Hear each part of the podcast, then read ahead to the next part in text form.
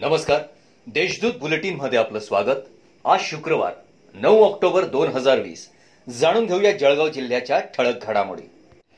जिल्ह्यात एक हजार एकशे चौवेचाळीस गुन्हेगारांना सहाशे पंच्याहत्तर पोलीस कर्मचाऱ्यांनी दत्तक घेतले असून त्याबाबतचे एक स्वतंत्र रजिस्टर पोलीस स्टेशनला ठेवण्यात आलंय.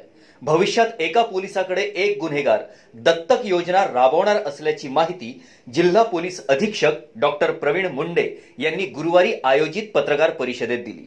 घरगुती व सार्वजनिक देवीच्या मूर्तीची सजावट साध्या पद्धतीने असावी. मूर्तीची उंची मंडळांसाठी चार फूट तर घरगुती मूर्तीसाठी दोन फूट असावी.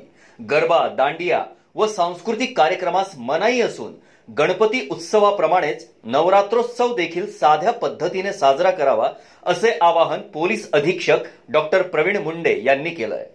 शहरातील प्रमुख रस्त्यांसह प्रभागामधील रस्त्यांची चाळण झाली असून जागोजागी खड्ड्यांनी त्रस्त झालेल्या जळगावकरांना महापालिकेने दिलासा देण्यासाठी नऊ कोटी रुपयांची तरतूद केली आहे या खर्चातून आता जळगाव शहरातील रस्ते खड्डेमुक्त होण्याची आशा नागरिकांना लागली आहे. येत्या पंधरा दिवसात निविदा प्रक्रिया राबवण्यात येणार आहे. धरणगाव तालुक्यातील पाळधी येथील तक्रारदाराकडे गुन्हा दाखल न करण्याच्या मोबदल्यात पाच हजारांची लाच घेताना गुरुवारी नशिराबाद पोलीस ठाण्यातील हेड कॉन्स्टेबल सतीश रमेश पाटील याला लाचलुचपत प्रतिबंधक पथकाने सापळा रचून अटक केली आहे. आरोपीने पाच हजारांची रक्कम स्वीकारताना लाचलुचपत पथकाने रंगे हात पकडून रक्कमही हस्तगत केली आहे. जिल्ह्यात गुरुवारी पुन्हा नव्याने चारशे त्रेचाळीस रुग्ण आढळून आले यामुळे जिल्ह्यातील एकूण रुग्णसंख्या पन्नास हजार सहाशे पासष्ट इतकी झाली आहे गुरुवारी दिवसभरात सात रुग्णांचा मृत्यू झालाय.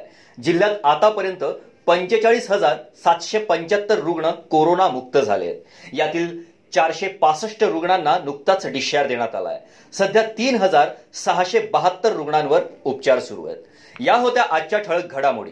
याबरोबरच वेळ झाली आहे येथेच थांबण्याची. भेटूया पुढील बुलेटिन प्रसारणात.